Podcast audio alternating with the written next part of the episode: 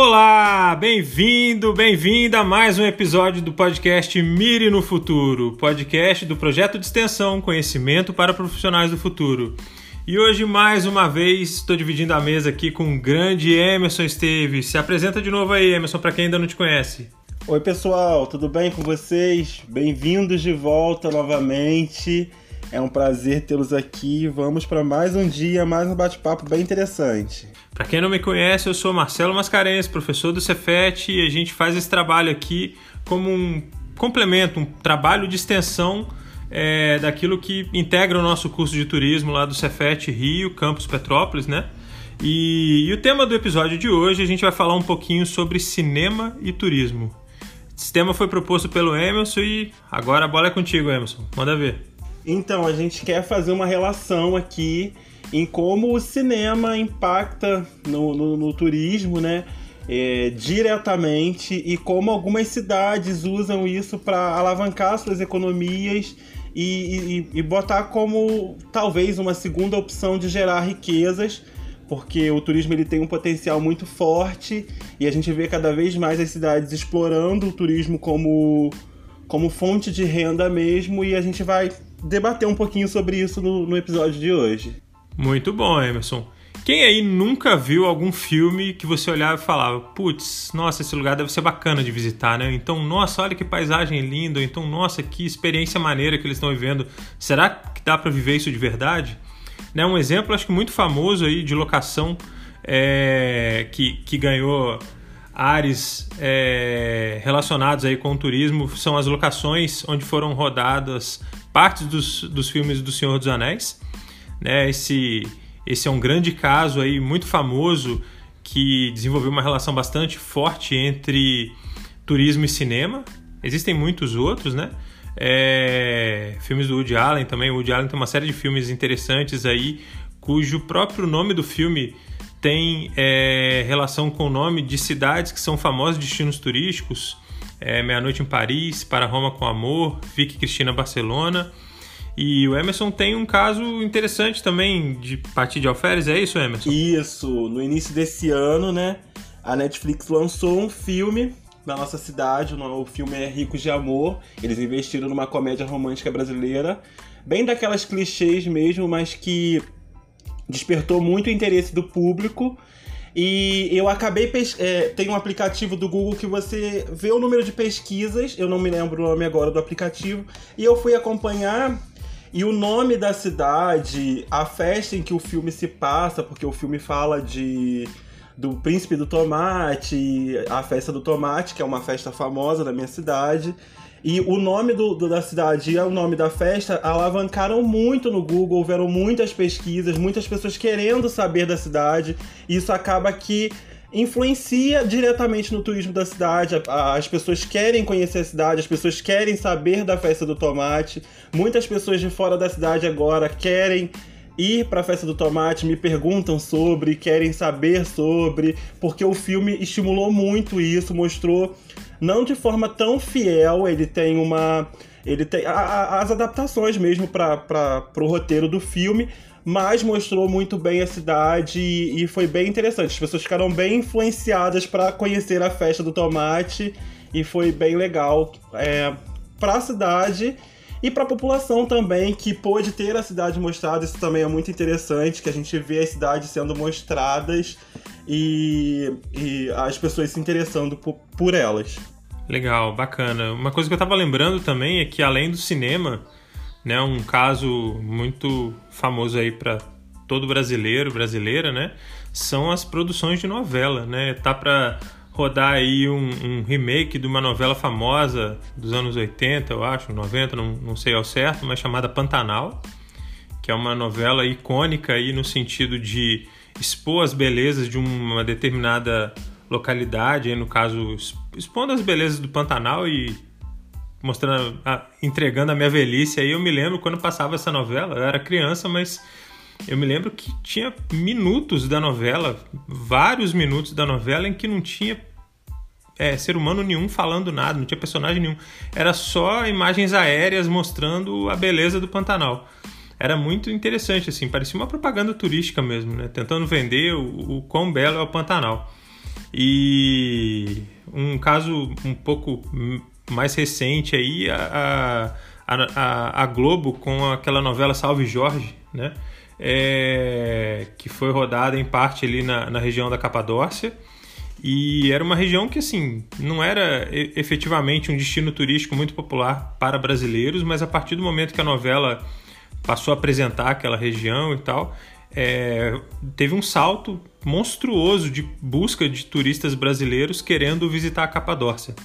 Né? Então não se trata exatamente de cinema, mas tem alguma relação aí com essas questões de produção midiática é, é, e, e, o uso de locações é, é, para produção de, de mídia e de conteúdo de TV, cinema, que de certa forma também é, estabelecem relação com a atividade turística, né? Sim, sim. O que mais você queria falar, Emerson? Eu trouxe um exemplo aqui muito para os jovens da minha época, assim, anos 2000, né, 90, 90, 2000, que na nossa época a gente tinha uma saga muito famosa, a saga Crepúsculo, né, que era um grupo seleto de fãs, mas querendo ou não, impactou grandemente. A gente vê esse impacto na cidade em que o filme se passava. Ele não foi gravado unicamente na cidade de Forks, é no estado de Washington, nos Estados Unidos, mas a, a, a trama se passa nessa cidade que tem apenas 3.600 habitantes. Mas no auge da, das gravações do filme, a cidade recebeu até 72 mil visitantes. É muito no, o número de visitantes para o número de habitantes da cidade é gigantesco. E hoje, a cidade, por ser muito pequena, explora muito isso. Ah, nos locais que houveram gravações, criaram eventos ao longo do ano para os fãs da saga, com, fim, com a finalidade de trazer essas pessoas para a cidade e gerar um lucro ali. O turismo há 15 anos vem sendo muito bem trabalhado na cidade e é uma forma de alavancar a cidade e com isso a cidade conseguiu ser colocada no mapa do turismo, porque ela era uma cidade que era de passagem, né? A gente tem muitas essas cidades nos Estados Unidos, essas cidades de beira de estrada, e agora ela é colocada no mapa do turismo e tendo esse reconhecimento gigantesco por causa de um filme que mesmo que para um grupo seleto, porque não era um, um filme era global, mas não era um, de todos os públicos, era mais para os fãs. E, e, a gente vê o quão isso foi importante para a cidade, que, embora pequena, se tornou gigante. Para 72 mil é, visitantes é uma coisa assim muito grande mesmo para o número de habitantes que a cidade tem. Sim, com certeza. E, e a influência do filme, né, para que esse movimento de turismo acontecesse, é, deixa muito claro o, o, o, poder, o potencial aí dessa relação entre é, a influência que o cinema pode exercer sobre fluxos turísticos, né? E agora eu tava lendo que a, a, o número de, de, turistas diminuiu, claro, também por conta do Covid, mas que a cidade espera alavancar novamente o turismo porque foi lançado um livro que conta o outro lado da história, da, da, da, da narrativa ali, pelo, pelo lado de outro personagem, e a cidade já está se preparando para receber esses novos visitantes por conta da, da, dessa, desse novo lançamento. E a gente vê que a cidade já está preparada, a cidade já entendeu qual é o caminho que ela deve seguir para conseguir alavancar o seu turismo de certa forma. Uhum. Bacana. E é interessante também, é, vou ser bem franco, eu não, eu não sei detalhes absolutos de como é esse processo, mas ah, para você usar um, um, espaço, uma localidade como pano de fundo para rodar um filme ou até mesmo um clipe, tem todo um, processo burocrático. Aí você não pode simplesmente pegar uma câmera e, e, e sair filmando, rodando, porque isso pode dar um problema depois, né? É, então, por exemplo, um caso recente aí, bobo, mas que, que eu acho, achei curioso, a Anitta, por exemplo, ela pediu autorização é, para rodar um, um, um clipe dela em várias localidades da cidade do Rio de Janeiro e foi negado, né? Achei ela veio até a público fazer um apelo ali, tipo assim, ó, por favor, não é possível, consigo acesso a tantas coisas é, ao redor do mundo e na, na minha própria cidade eu não vou conseguir rodar um clipe, não, não vocês não, não podem me dar autorização para fazer isso. Eu sei que tem, obviamente, tem um pouco de relação com a questão é, da pandemia da Covid-19, mas tem a ver com os trâmites burocráticos, questão política ali, aí já politicagem mesmo, né? não vou entrar muito nesse mérito, mas eu me lembro também que alguns anos atrás eu vi, é, foi divulgado, saiu até no G1, se não me falha a memória, é, o governo da França ele estava com um edital aberto, uma política de incentivos aí gigantesca para diretores de cinema é, é, que quisessem usar a França como cenário para rodar os seus filmes. Então, assim, tinha uma série de ações de incentivo para que, ao invés de escolher outros lugares do mundo, diretores de cinema optassem por escolher a França para rodar o, o, os seus filmes. Então é interessante perceber que tem todo um aparato jurídico também de, de normas e, e benefícios ou entraves aí para você tomar decisão sobre onde rodar ou não um filme, né? Isso é uma coisa interessante depois de quem tiver interesse nesse tema aprofundar um pouco, porque é, parece que é bem curioso esse assunto. Sim, e é uma jogada muito inteligente também, né, Marcelo? Porque acaba sendo um marketing, de certa forma, gratuito. Porque milhares, milhões de pessoas vão ver essas, essas produções, igual o da Anitta mesmo no, na apresentação lá no Jimmy Fallon. É o maior programa da TV norte-americana que o Brasil seria impulsionado para lá, podendo trazer essas pessoas para conhecerem o Rio e a nossa cultura, de certa forma, e a gente acaba aqui perdendo essa divulgação gratuita por conta da politicagem e desses trâmites, a gente sabe que é difícil, o sistema público brasileiro ele é muito complicado, mas era uma coisa que era para agregar, acabou se tornando uma coisa que não, não, agregou em nada e que não ajudou em nada, infelizmente. E tem o outro lado da moeda também, eu me lembro, eu vi alguns clipes às vezes, isso reduziu muito. Mas uns anos atrás eu vi alguns clipes até de artistas estrangeiros que eram clipes rodados no Rio, por exemplo, e que eu olhava e falava, cara, que absurdo, como é que passou a autorização para rodar um clipe desse? Que eram clipes que muitas vezes eles só reforçavam estereótipos, assim, de da mulher brasileira seminua, é, é, é, do uso de droga, de, de gente com arma na mão eu olhava assim e falava, cara, tipo, um gringo vem aqui pro Brasil, roda um clipe e, e o cara só reforça estereótipo. Não que deva esconder isso, até porque não é mentira, né? Mas assim, mas porra, também deixar um cara vir aqui rodar e, e só mostrar, tipo, um lado da moeda, né? Tipo assim, porra, mulher de bunda de fora, fazendo topless. Isso não ajuda, né? Assim, isso realmente por exemplo, na imagem do Rio de Janeiro, acho que não ajuda. Né? Então é, é, é até talvez uma, um, um, dos motivos de, de ser necessária autorização. Mas mesmo sendo necessária autorização, é, é, é, às vezes acaba passando uma coisa dessas, né? Sim, e é uma, que, é uma questão também que a gente entende de que todo, de, tudo que vem de fora é bom e o que vem de dentro a gente não valoriza. A gente tem muito disso.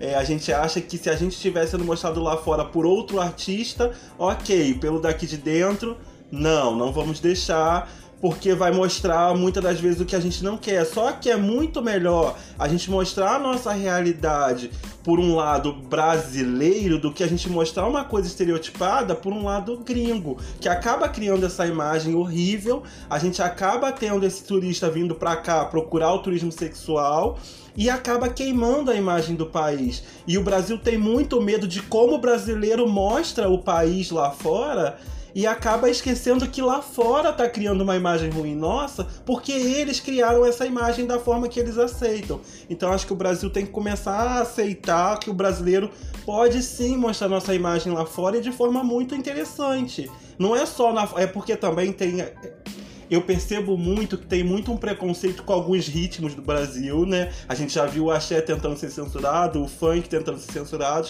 porque são os ritmos de massa.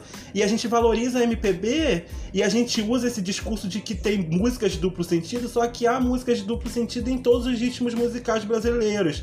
Eu acho que o Brasil tem que começar a entender essa cultura e valorizar a própria cultura, porque tem alguns de fora que vão vir e vão valorizar, tem, mas muitos vão usar só o estereótipo para vender aquilo para fora. A gente vê muito quando a Disney veio para cá, criou o Zé Carioca. Era para alavancar o turismo? Talvez, mas criou aquela imagem muito estereotipada, vendeu lá fora, teve polêmicas com Carmen Miranda naquele momento. E, e, e, a gente não tinha uma coisa brasileira mesmo sendo vendida lá fora. Então a nossa cultura acaba sendo montada, moldada para aquilo lá fora, né? E o nosso turismo fica meio desorganizado. Meio não, né? Desorganizado porque as pessoas chegam aqui e fazem tudo à moda, vamos ver. É aquele uba-uba que pode fazer tudo. E, enfim, só para fechar minha parte aqui e depois pedir para você fazer suas considerações finais também, Emerson, por favor. É... Depois eu vou até colocar o link na descrição desse episódio, mas depois, se você tiver, quem está ouvindo aí, se tiver oportunidade, vai no Google e procura Eduardo Paes Woody Allen, né? aquele, é, aquele diretor de cinema lá. Isso, isso, estampou uma capa do jornal Globo é, alguns anos atrás, quando o Eduardo Paes era prefeito do Rio e o Woody Allen estava fazendo filmes sobre cidades turísticas, né? Isso estava dando uma repercussão muito grande.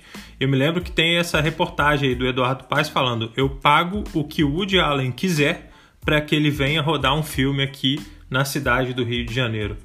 E isso, para mim, da minha parte, fecha é, a, a minha contribuição para esse, esse episódio. Só para levantar a questão, assim, para você perceber o quanto essa, essa escolha de locação é, para rodar um, um, filme ou mesmo um clipe que seja, é, o quanto isso é um processo de mercado, né?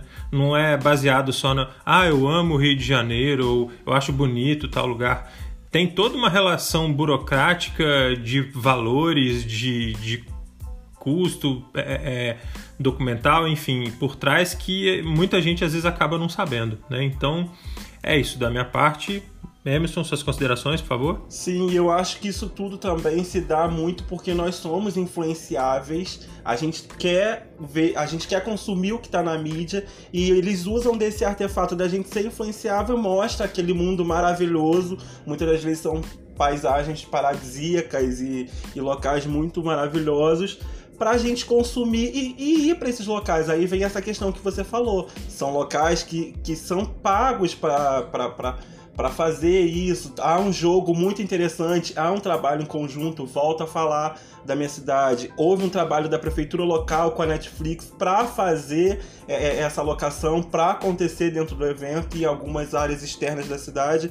Então eles usam desse atributo das pessoas que vão consumir e usam as cidades que eles acham interessantes para trabalhar e a gente vê que o turismo ganha muito com isso. Sim, sim, muito bom. E é isso. Vamos fechar no nosso tempo aí, tentando fechar antes dos 20 minutos. Então, muito obrigado pela audiência de vocês. Sigam acompanhando os próximos episódios. E é isso. Até mais, muito obrigado. Emerson, quiser dar seu tchau aí. Tchau, pessoal. Até mais. Acompanhe a gente aí. Continuem ligadinhos que tem muito assunto bom para ser debatido aqui ainda. Beleza, valeu, pessoal. Um abraço. Obrigado, Emerson. Valeu, até mais. Tchau, tchau.